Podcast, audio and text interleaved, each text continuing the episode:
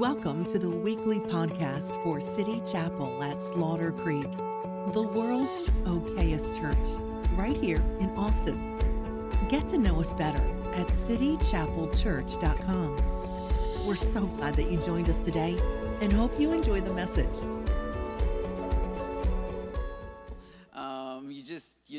Never know. So let's jump into Colossians chapter four, and um, we're going to start. Uh, let's let's go ahead uh, and we're, we're closing out the chapter. We're going to read the part of the chapter which is known as the final greetings, or in the King James, the salutations.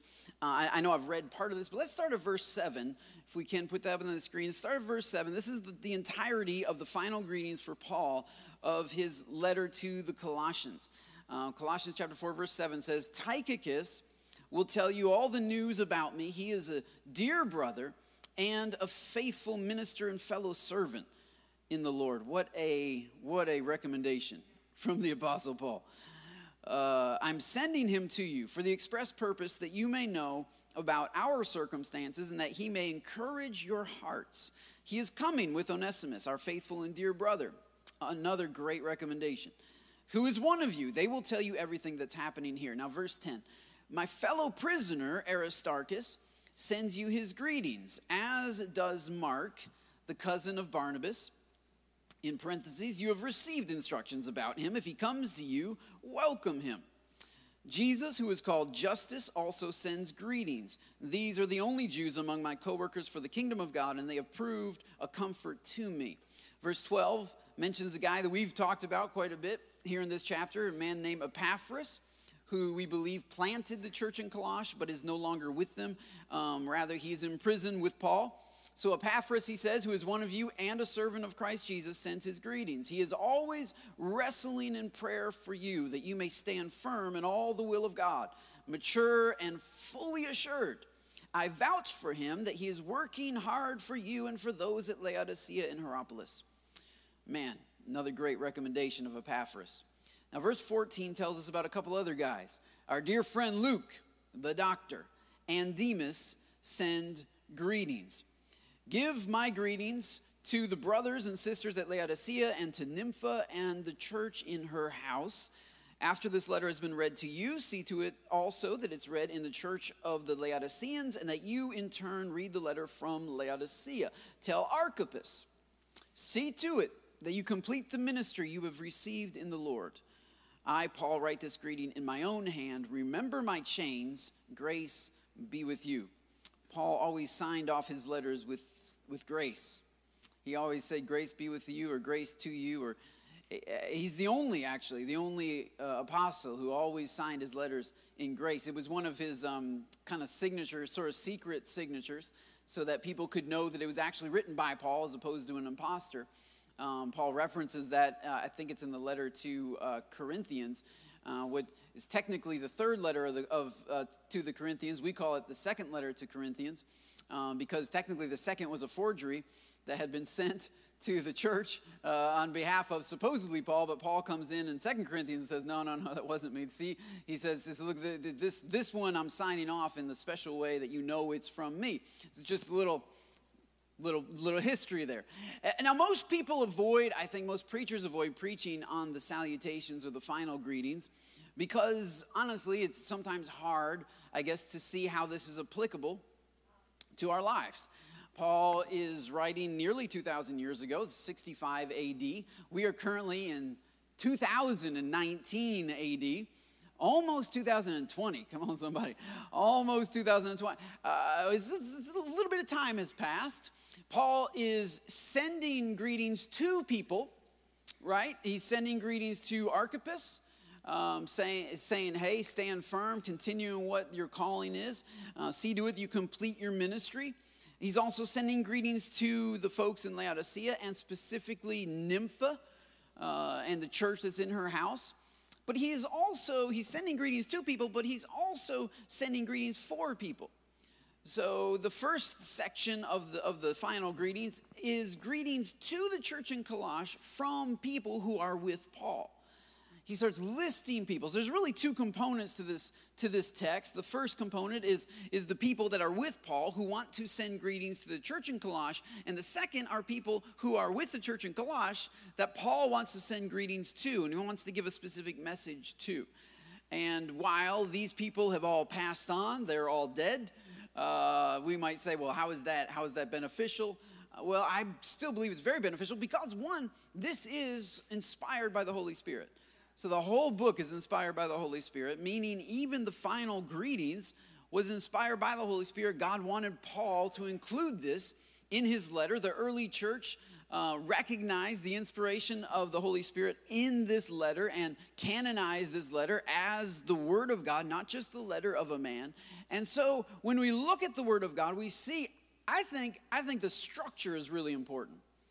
I think the structure is so important. He starts off Colossians chapter 1 uh, with what theologians call the most elevated view of Jesus in all of Scripture.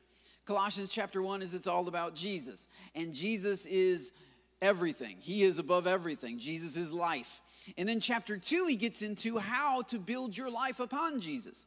And so we've been spending literally months walking through those passages. I'm not going to rehash them. If you if you want to rehash them, go online, listen to the podcast, and uh, you can see that. I don't know how many podcasts there are about Colossians, but they're all there. They all have the same little logo next to them.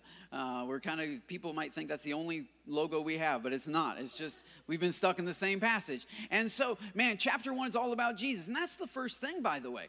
When you come to God, you must receive Jesus as your Savior. You must put your faith in Jesus. If you don't start there, you'll never be able to take the next step. So the first step is Jesus. Believe in Jesus, trust Jesus, receive Jesus, know Jesus. I mean, it's all about Jesus. But after that, man, you need to build your life on Him. You need to figure out some boundaries. You need to get free of some traps. You need to get step into some obedience, following him and watch him work in your life. That's really what most of chapter 2 is all about. And then chapter 3 is the outflow of that. Chapter 3 is okay, now that you've been resurrected, now that you've put your faith in Jesus and been resurrected, now there's an outflow. Uh, there is life. You will be a life giving source you will bless your family, right? He says, Husbands and husbands, love your wives, and wives, submit to your husband. You will be a blessing to your family, to your children, to your coworkers. We got into that over the past several weeks. It's going to flow from you to somebody else. But here in chapter four, nearly the entire chapter is devoted to a list of names, which I feel is kind of important. I feel it's important that after you've found Jesus, after you've decided to follow him, after you are starting to see some of that fruit in your life, you need to get some names. Uh, it just strikes me that Paul knows all of these names. He's sitting there in prison and he starts listing people who are with him. So let me, let me ask you a question. Can you list the people who are with you? Because I guarantee if you look around and list the people who are, what is, what, I mean, what, what is our modern saying? You tell me your friends, I'll tell you your future. When you begin to list the people that are with you, it starts to explain why you are where you are. It starts to explain what you believe, why you believe what you believe. It starts to explain the decisions that you've made. So, so it's important to have Jesus. It's important to build your life on Him. It's important for that to have a working, outflowing in your life. But it is also important that you are connected to some people who exemplify who Jesus is and what Jesus taught. It, you, you need some people. Uh, I, I think Oprah said you need to find your tribe and uh, that was that was that was that was nice. But unfortunately people took that and they took that to mean i need to find people who think just like me and and and vote just like me and go to the same church. And that that's not what i'm talking about. By finding your tribe i don't mean find people who just think you are you know so awesome. All that in a bag of chips. Come on 1990 all that the bomb.com we're just I'm not talking about people who just are going to affirm you. I mean people who are going to push you to follow after Jesus. Do you have those people in your life? Because Paul had those people. If I don't get anything out of this, I, I, I don't know the people. I, I mean, we have in church history, we have some stories about them, we have some references to them, and I'm going to get into that here in a minute in scripture. But for the most part, these people are not the point. The point is that Paul had some people. And so my question is do you have some people? You need to have some people. Your kids need to have some people. It's great that you found Jesus, but you and the YouTube preacher is not going to cut it. You and a little five minute exhortation from Stephen Furtick is not going to get you through the most difficult times in your life. And I like Stephen Furtick. He's never had a 90s Sunday, but I'm just saying he's not he's not quite there but you know he, he he's working on a little church over there in the east coast. He's working on a little something. And it's, it's good. And to get the little five minute motivation for your day is great but I know a lot of people that they just keep getting all these five minute motivations, but they can't seem to live the life because they don't have any people. You know, Jesus with skin on, you know, living epistles, known and read of all men. Those are the kind of people that you need to get around, which is why, hey, guess what? You came to church today to sit next to, to meet and to shake hands with and to hug the neck of and to sign up to be a part of a small group. I'm just throwing this out there with some people. Now, I'm not saying they're perfect people. I, these people are not perfect. We'll, we'll get into that in just a minute. So, so, finding your tribe is not finding people who think just like you, and it's also not finding people who are perfect because you'll never find those people on this planet. When Paul lists the people who are in his life, man, it's, it's, it's astounding. So, I want to grab some truths from these people, some things that we know, and I want to apply them to you uh, because uh, we all need some people. We all need some, uh, as my pastor would say, heroes of the faith. And I don't mean guys with capes on and leotards. I, I, mean, I mean, I mean some people who are going after God. Some people who, who, who maybe when we're down, they're not. maybe when we're struggling, they're not. Maybe when we failed, they didn't that particular week and maybe they can help keep so they can keep us they can call us and so we all need some people we all need some heroes and by the way i think we need to be heroes I think God's calling some of us to be the people. We're not all Apostle Paul's, but we're all called to be a part of somebody's circle. We're all called to be supporting someone, to be there for someone. And so there's some there's there's some truths about the people that uh, God's calling us to be. Some truths about heroes that I would like to that I'd like to talk about. First off, is heroes are human. So we had the H's there. So that's why I wanted to throw that in there because it's true. It must be true if they both start with H. Heroes are human. And so Paul deals with a couple of these, these humans. Uh, first off, he talks about Mark. If we could go back uh, to, I think it's verse, let's see, verse 7 or, no, no, we were, uh, let's see, verse 10 is where he talks about his fellow prisoner Aristarchus. And then he says, Mark, the cousin of Barnabas. Now, for you, that may not mean much, but it's interesting to me that he's mentioning Mark and that Mark is with him. Because in the book of Acts, Mark was not always with him. Uh, in fact, uh, right about 13 years before this letter was written, on Paul's first missionary journey, Mark left him. Mark took off. Now he's still there with him. Now, 13 years later, he's in, he's literally in prison with him. He is there with him and he is a blessing to him. And Paul says of him, he says, You've received instructions about him. And if he comes to you, you need to welcome him. He's a good guy. He's on our team, he's one of our people. He's a hero of the faith. But it's interesting that he wasn't always that way. In the book of Acts, on Paul's first missionary journey, Paul had Barnabas with him. His name means son of encouragement. It seems that Barnabas was probably Paul's mentor.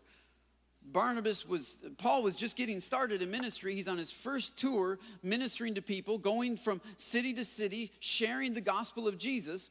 And Barnabas is there with him. And then Mark, who is Barnabas's cousin, he's related to him, who was one of the disciples of Jesus, was with Paul. And while they're on their journey, Mark leaves him. Uh, there's different reasons as to why. I think the official reason is that he went to be with his mother, which is a sweet, kind, that's a good Texas reason. Paul, sorry, I can't, I can't stay with you because my mom, you know, my mom, she's, she's, she's, she's, she's not doing so good. So he leaves Paul in the middle of his missionary journey. But what's interesting is a lot of scholars believe that that wasn't the only reason. Because less than a year after Mark leaves Paul, the general council in Jerusalem, the council of the original disciples, call Paul on the carpet for the way that he's doing ministry. And so a lot of people believe that, that Mark, or John Mark, which was his name, didn't just have to tend to his mother, but he was also concerned about the way Paul was conducting ministry and that he went and tattletaled to the church in Jerusalem and filed an official complaint that, hey, we have this new evangelist and he's doing things differently. He's not doing things the way that Peter and James and John and the rest of the, and Matthew and the rest of the disciples, he's not doing things the way that they're doing them. He's doing them differently because, because Peter and James and John and Matthew and, and Mark and the original disciples, man, they were there when Jesus ascended into heaven and he said, First go to Jerusalem, then to Judea, then to Samaria, then to the utmost parts of the earth. And so their strategy for spreading the gospel was first going to the Jews. They would always go to the, to the tabernacles, to the synagogues, and they would try to tell the Jews that their Messiah had come. And that was their missionary strategy. Paul wasn't doing that. Paul was going to weird places. Mars Hill, and he's standing up there with all these other. He's going to secular places. He's going to the bars. He's going to the. He's going to Sixth Street. I don't. I don't know that he actually went to Sixth Street, but he he went to those kind of streets. He didn't go to the churches. He wasn't, he, wasn't, he wasn't going to the local assemblies of God. He was going to 6th Street. And Mark says, hold, hold up a second. This is not the way we do things. You, if, if, if, if, if, if you take away something, you, you really ought to understand that much of the division that happens in the church is really about the how we do things. It was that way 2,000 years ago, and it's still that way in 2019. Most of us don't disagree with what we do, it's how we do them that we disagree. Entire denominations actually are formed off of the idea that we think you ought to do it differently. Not that we disagree on what you're doing, we just don't think you should do it in that way. So there's, you know, there's, there's a denomination up north. I'm not sure that it's down here much, but there's an entire denomination of people that don't believe you should have drums in church or guitars in church or instruments. Is that a thing in the South too? Well, that was a thing back in the 90s. That was a thing. And, and, and now, now, they don't mean that you shouldn't worship because you still sing. You just don't play instruments while singing because drums are of the devil, obviously. They are the Satan's toys and Satan just and so they're they're very much against that. Uh, but but but what, but, but, what's, but what's kind of funny is, uh, as somebody who's always had drums in church, I, I, I find it kind of funny is that they found that people when they just start singing without music, like they can't stay on tune. I don't know if you know this now. You all can't stay on tune even with music, but I'm just saying. That's why Scripture says make a joyful noise. So it's all good. It's all good but but they couldn't stay on tune. So so they do have one instrument, by the way, in those churches. They have a pitch pipe. Apparently, Jesus is good with pipes. Come on, Austin. I guess they, I guess he's good with pipes. He's not good with drum. He's good with, but as long as you get the little pitch pipe and you and if the, if, if you're singing a hymn in the key of D, you you you, you push the you, you, you blow a little D note, and then we start. How firm a foundation, ye saints of the Lord. And it's just you, you, you, go from there. And if and if and if it derails, you don't get out the pitch pipe again. You just you just you just end it. You just we're just doing verses one and three today, folks. Just one and three. That's all we're doing because you guys don't even know verse two and four because we never sing it. So anyway, but no, there's entire denominations because and it's not that they disagree with that we should be worshiping Jesus in songs and hymns and spiritual songs. It's just the how you worship. And there's so much disagreement, man, about the how. And I mean, I get it, I understand that, that uh, but I, to some extent, we need to come together on the what. We just, if, if you believe Jesus is the way, the truth, and the life, then okay, fine. If you don't do drums and I do drums, we can still come together in unity, even though we do it differently. There's some people that think you demonstrate your faith by bringing out the, the rattlesnakes, you know? And uh, so it's like, all right, let's see who has faith. And they break out the rattlesnakes. And uh, that's not me. That's, I don't have that kind of faith. I have the kind. I have the kind of faith that moves mountains, not that kind of faith.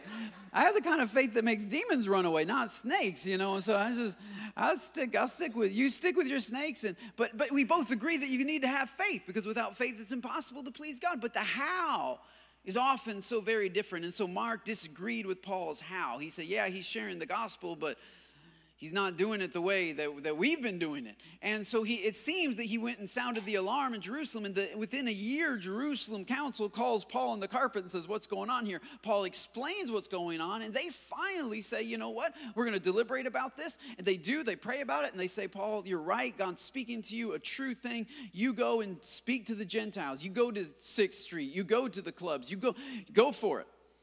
Now, after that, Mark wanted to go back with him. So his second missionary journey, Mark's like, okay, the council said it's good, so it must be good. I'm good with it. And Paul said, uh, no. And Barnabas really wanted Paul to go, really wanted Mark to go with Paul. And, and, and they had a really severe argument where Paul said, I'm not taking the guy with me who forsook me in the middle of the fight last time. And so he's not going with me.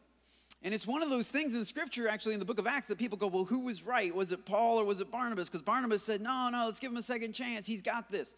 And so what happened was Barnabas said, well, if Mark can't go, I'm not going. And Barnabas and Mark went on their own missionary journey.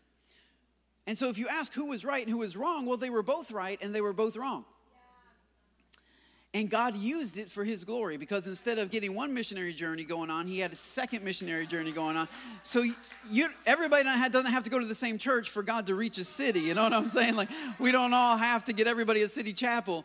It's okay for other denominations and other churches because God will use it. And actually, God used Mark so much because after Mark left Paul, Mark came really close to Peter.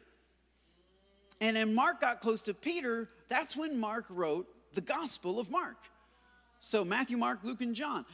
Mark was written by Mark, but almost all scholars believe that it wasn't written from Mark's own account of things. It was written from Peter's account. So technically, the Gospel of Mark is really the Gospel of Peter. Which you kind of pick that up when you read the Gospel of Mark, because it's all from Peter's perspective. It's like, bam, this happened, bam, that happened, bam, that happened, bam, that. Immediately, that's Mark's favorite word. Immediately, and if you know anything about Peter, that's Peter's favorite word. And so, eh, eh, so Mark writes the Gospel of Mark under the influence of Peter. Now, 13 years later, he's back with Paul. God can, God can bring people back. Heroes are human, heroes disagree, but that doesn't mean heroes have to be divided. We can come back together under the banner of Jesus. And uh, anyway, so I, I love that. But, but, but, but, but the other human here in this, this story is a guy named Demas. In verse 14, he says, Our dear friend Luke and Demas. Now, Demas was an interesting character. We don't know much about Demas except he was from Thessalonica. Um, he got saved during one of Paul's missionary journeys and started following him and connected with him and was serving alongside of him. Uh, but the, the saddest thing we know about Demas is found in 2 Timothy. So if we can put that scripture up, 2 Timothy chapter 4, verse 10. This is Paul's final letter, by the way, before he dies and is martyred for the faith. He says, For Demas, because he loved this world, has deserted me and has gone to Thessalonica. Well, he was from Thessalonica. He went back. Heroes sometimes go back. I don't care how far you've gone, there's a temptation. The enemy will always get you to look over your shoulder and say, Remember, wasn't it so much easier when? Wasn't it so much better when? So, so, so the point is that heroes are human and sometimes heroes fall. And the Holy Spirit knew that Demas was going to forsake Paul and have the love of the world in his heart. Paul didn't know that. Paul's writing under the inspiration of the Holy Spirit, and the Holy Spirit's like, hey, make sure you put down Demas's name in there. Okay, Lord. Yeah, he's doing all right. He's with me. And God said, yeah, he's with you now, but he's not going to be with you later. And yet God still said, let's include him because you need to know that, that just because you, you come to a place of faith, you come to a place even of maturity, that the same rules apply to you that apply to Demas. The same thing apply to me that apply to Demas. That you can walk with him, you can, you can be serving alongside him, you can, you can be so full on into God. Demas quit his job, quit, left everything behind, went following full force after God. But there was something right there uh, in 2 Timothy 4:10 that says because he loved this world. The love of the world never left him. He acquired a love for God, and that was good. But he held on to another thing called the love of the world. What's the love of the world? Well, it's the love of the lust of the flesh, the lust of the eyes, and the pride of life. It's the things of the world. It's to love the things of the world, to strongly desire the things of the world. However, in Scripture, it's said of, of real heroes of the faith that they loved not their life unto death. I don't, I don't know, hey, we're in the 90s. I don't know if you guys remember uh, Jim Bakker. Jim and Tammy Faye. You don't get any more 90s than Tammy Faye's hair. Tammy Faye's hair, that is, that's, that's aerosol, hairspray, that's, that's all up. And uh, we were, we were, we, we were a part of that ministry, the PTL. It stands for Praise the Lord. We were, my family was in the, my, my dad's with us here today. He's helping with the tech table. We were in the PTL club. Uh, that was kind of in the 80s. And I remember going, I think it was in North Carolina where he had the PTL club where if you supported the ministry, you could go and stay at this, at this place. And I mean, it was, it was a big deal. And, and, and, and they were doing a lot of good things. Jim and Tammy Faye.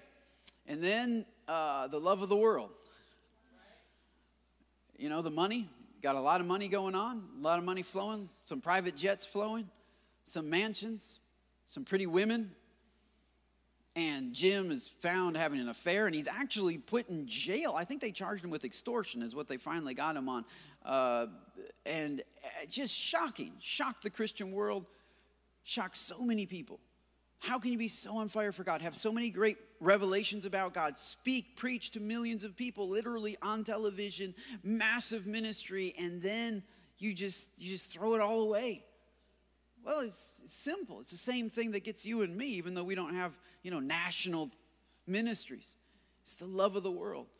While Jim was in jail, uh, uh, one Christian leader went and visited with him, and he had an interview with him, and he said, "Jim, when did you stop loving God?" And Jim said, Wow, I never stopped loving God. I stopped fearing God. he never lost his affection for Jesus. He just kept some affections for other things too. Here's are human, man.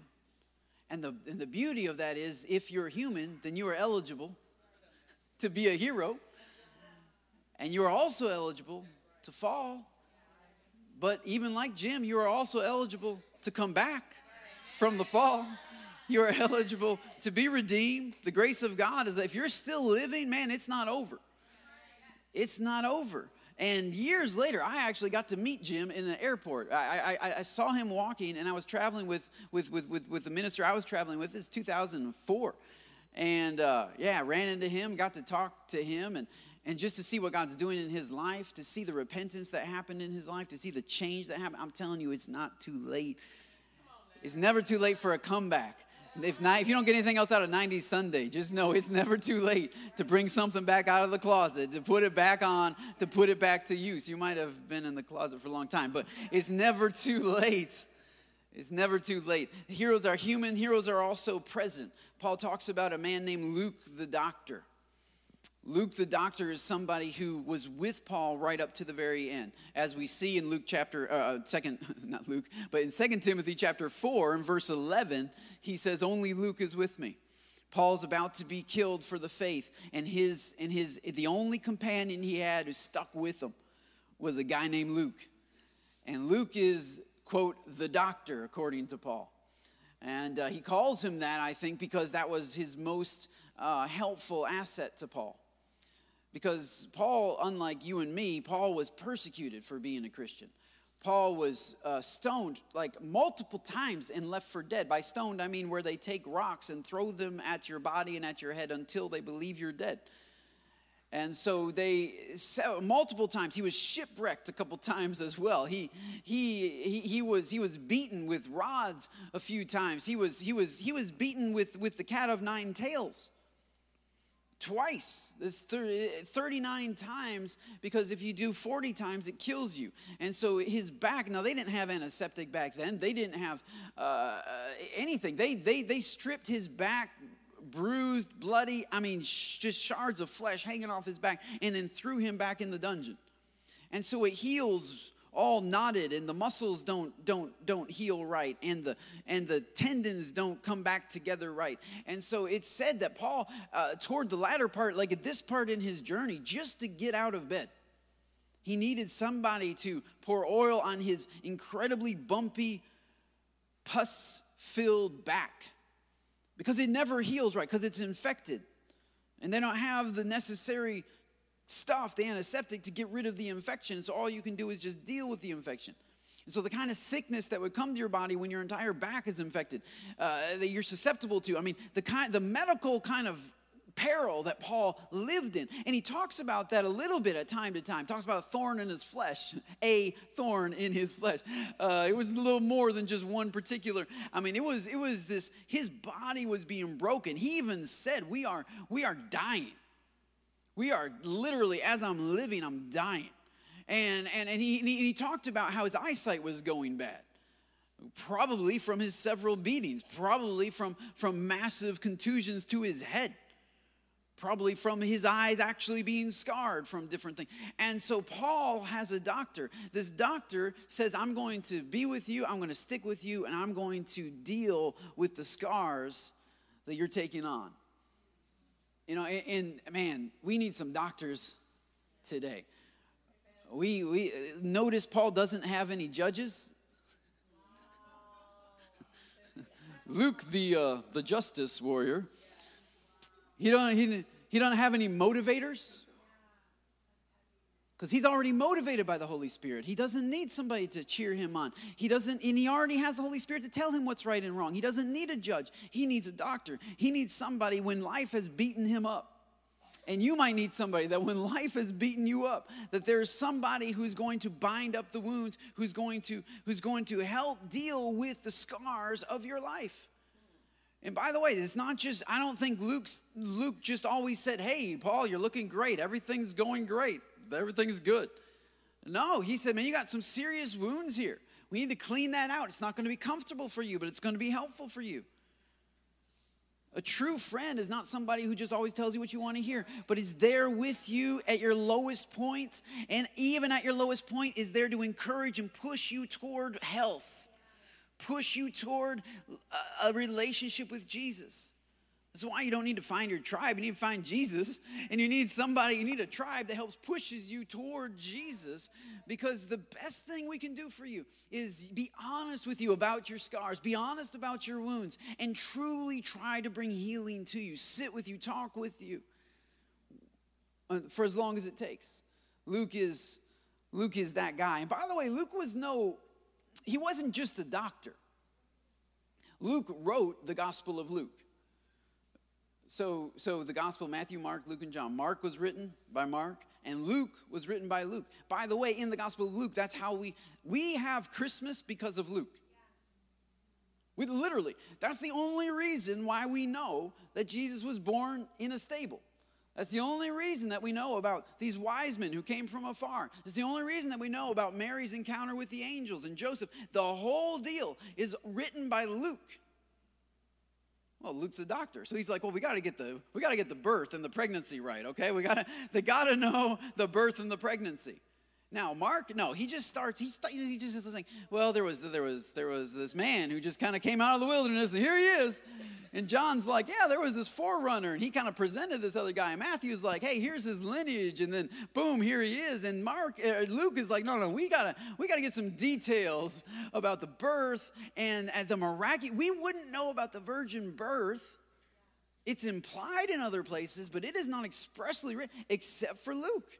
So Luke is no slouch, okay? Luke is Luke is a scholar. Luke is somebody who he wasn't even one of the disciples.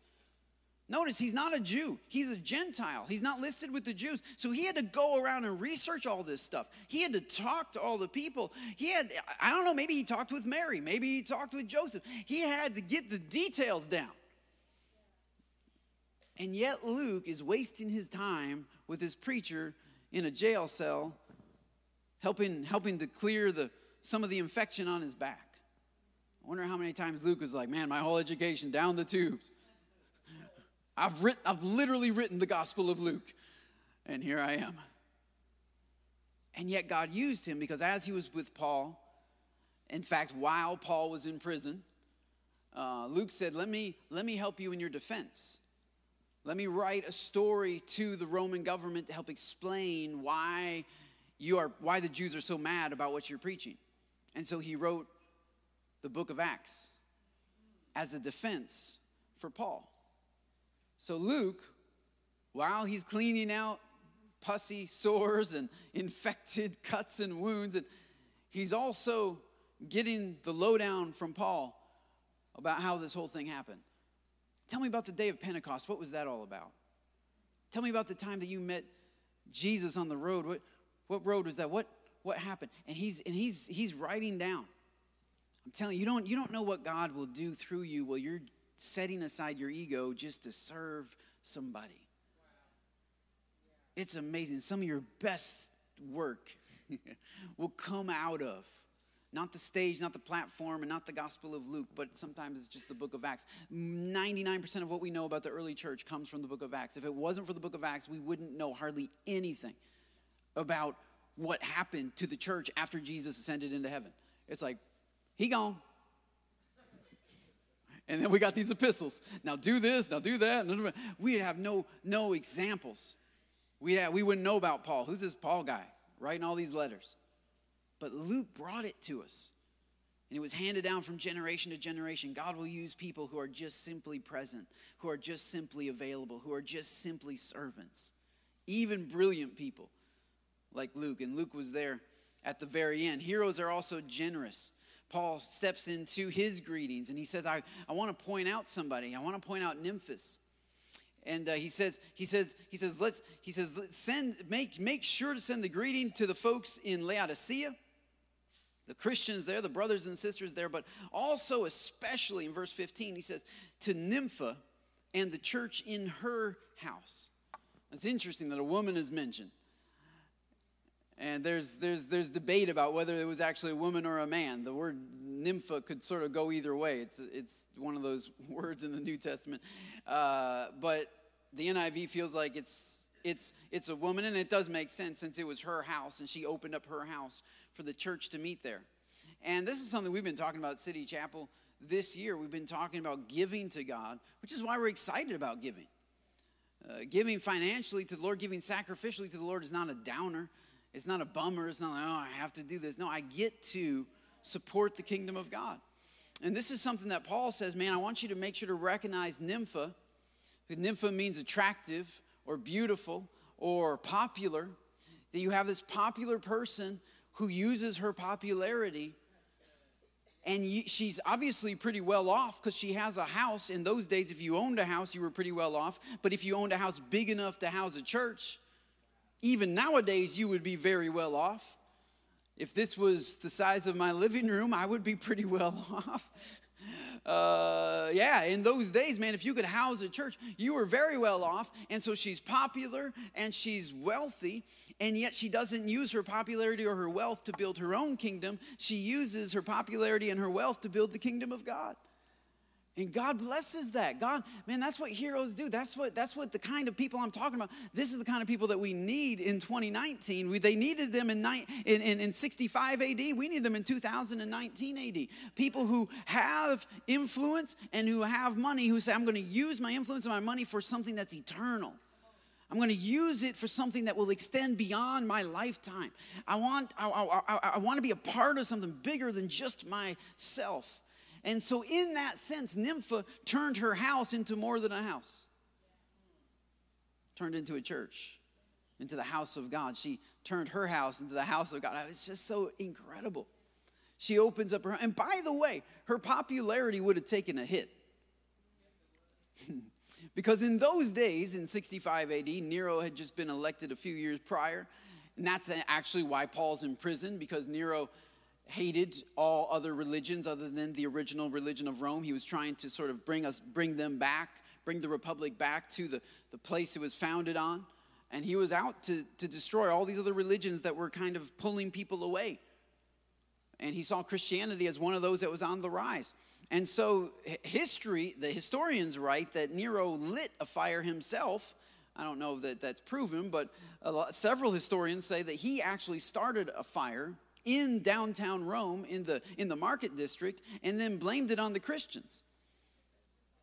Which, by the way, is a really good way to stir up hate towards somebody if you call them a terrorist. I'm just saying, that's what they called them. Christians were terrorists. Because, you know, they're, the, they're, they're responsible for the fire that burned up a third of, of downtown Rome. Never mind, Nero built his own house over the place that was wiped out. But anyway, that's that's neither here nor there. But uh, that's a conspiracy theory. But but but man, those Christians, those terrorists, they were terrorists. Also, also, if you read the writings of the Roman governors back and forth to each other, they believed that Christians were not only terrorists, but they were also cannibals. Because like today, we ate the body and blood of Christ. So they said they get together and they eat flesh and they drink blood. They're cannibals. And not only were they can- the terrorists, they were cannibals, they were also atheists. Because they looked at all of the little gods of Rome and they said, those gods don't exist. Those are just statues. They, they don't believe in God. well, things have really turned around, haven't they? Some, some things have changed quite a bit. I'm telling you, it wasn't popular to be a Christian. There were no Hillsong concerts. there weren't billboards in, in downtown New York. It wasn't cool. There wasn't a whole Nashville, you know, music industry around the worship organizations. It, it was not cool. They were terrorists, cannibals, and atheists. And Nympha said, Come on in. Come on into my house. Heroes do the right thing even when it's not popular. They sacrifice their wealth, they sacrifice their popularity for the cause of Christ. And finally, heroes need encouragement. Paul says, Tell Archippus, see to it that you complete the ministry you receive from the Lord. The name Archippus, it's believed that Archippus was actually the son uh, of the pastor there, the guy that was pastoring in, uh, in Epaphras' place.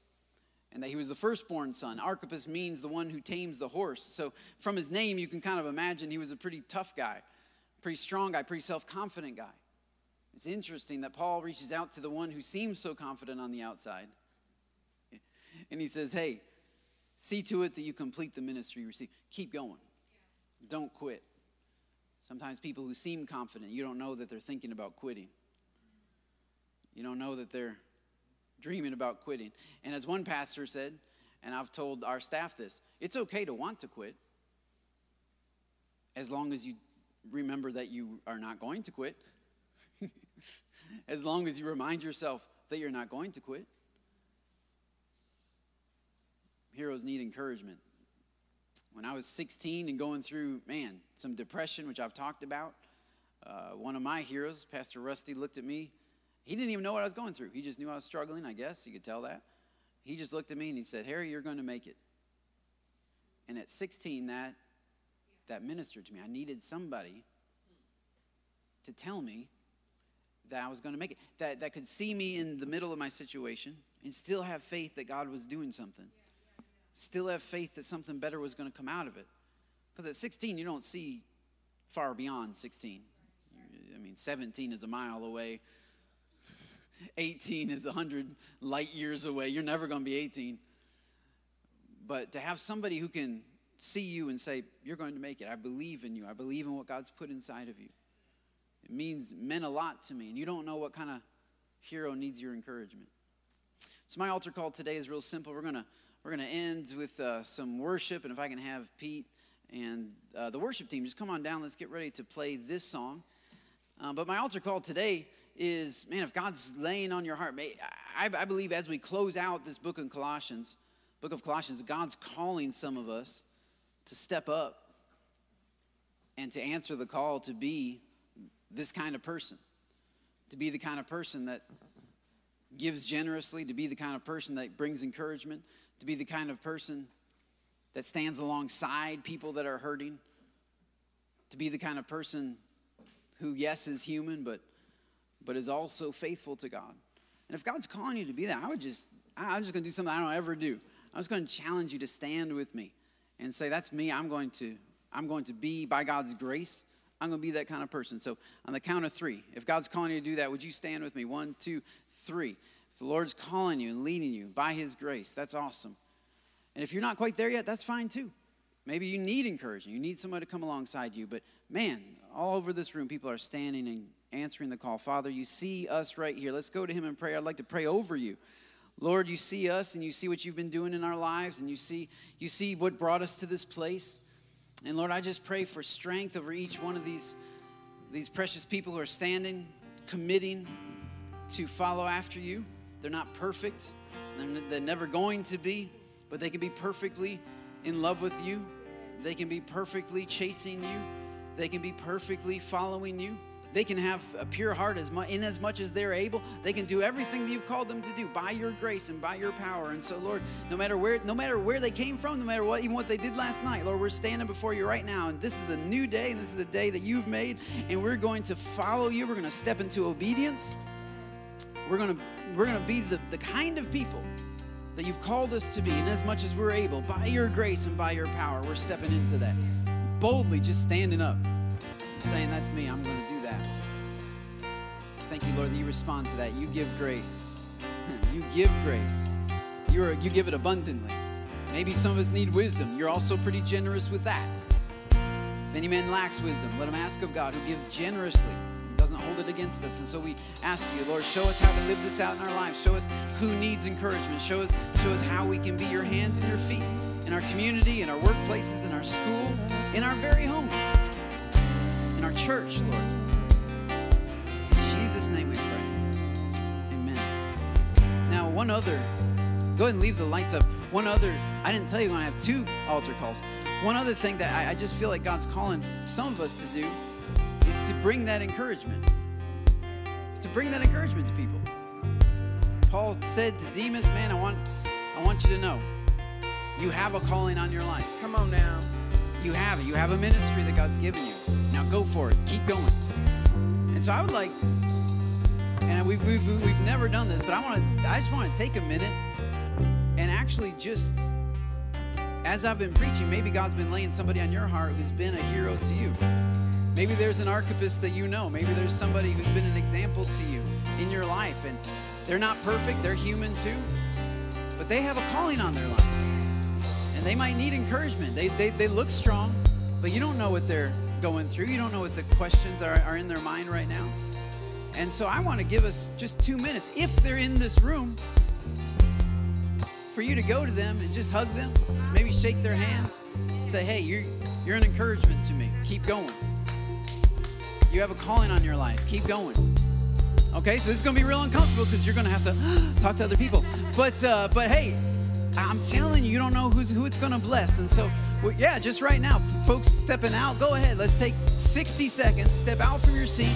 Find somebody. If they're in this room, connect with them. Shake their hand. Let them know they're an encouragement to you. They're a blessing to you. And if they're not in this room, grab your cell phone. Text them. Text them right now. Maybe it's your maybe it's your spouse. Maybe it's your mom and dad.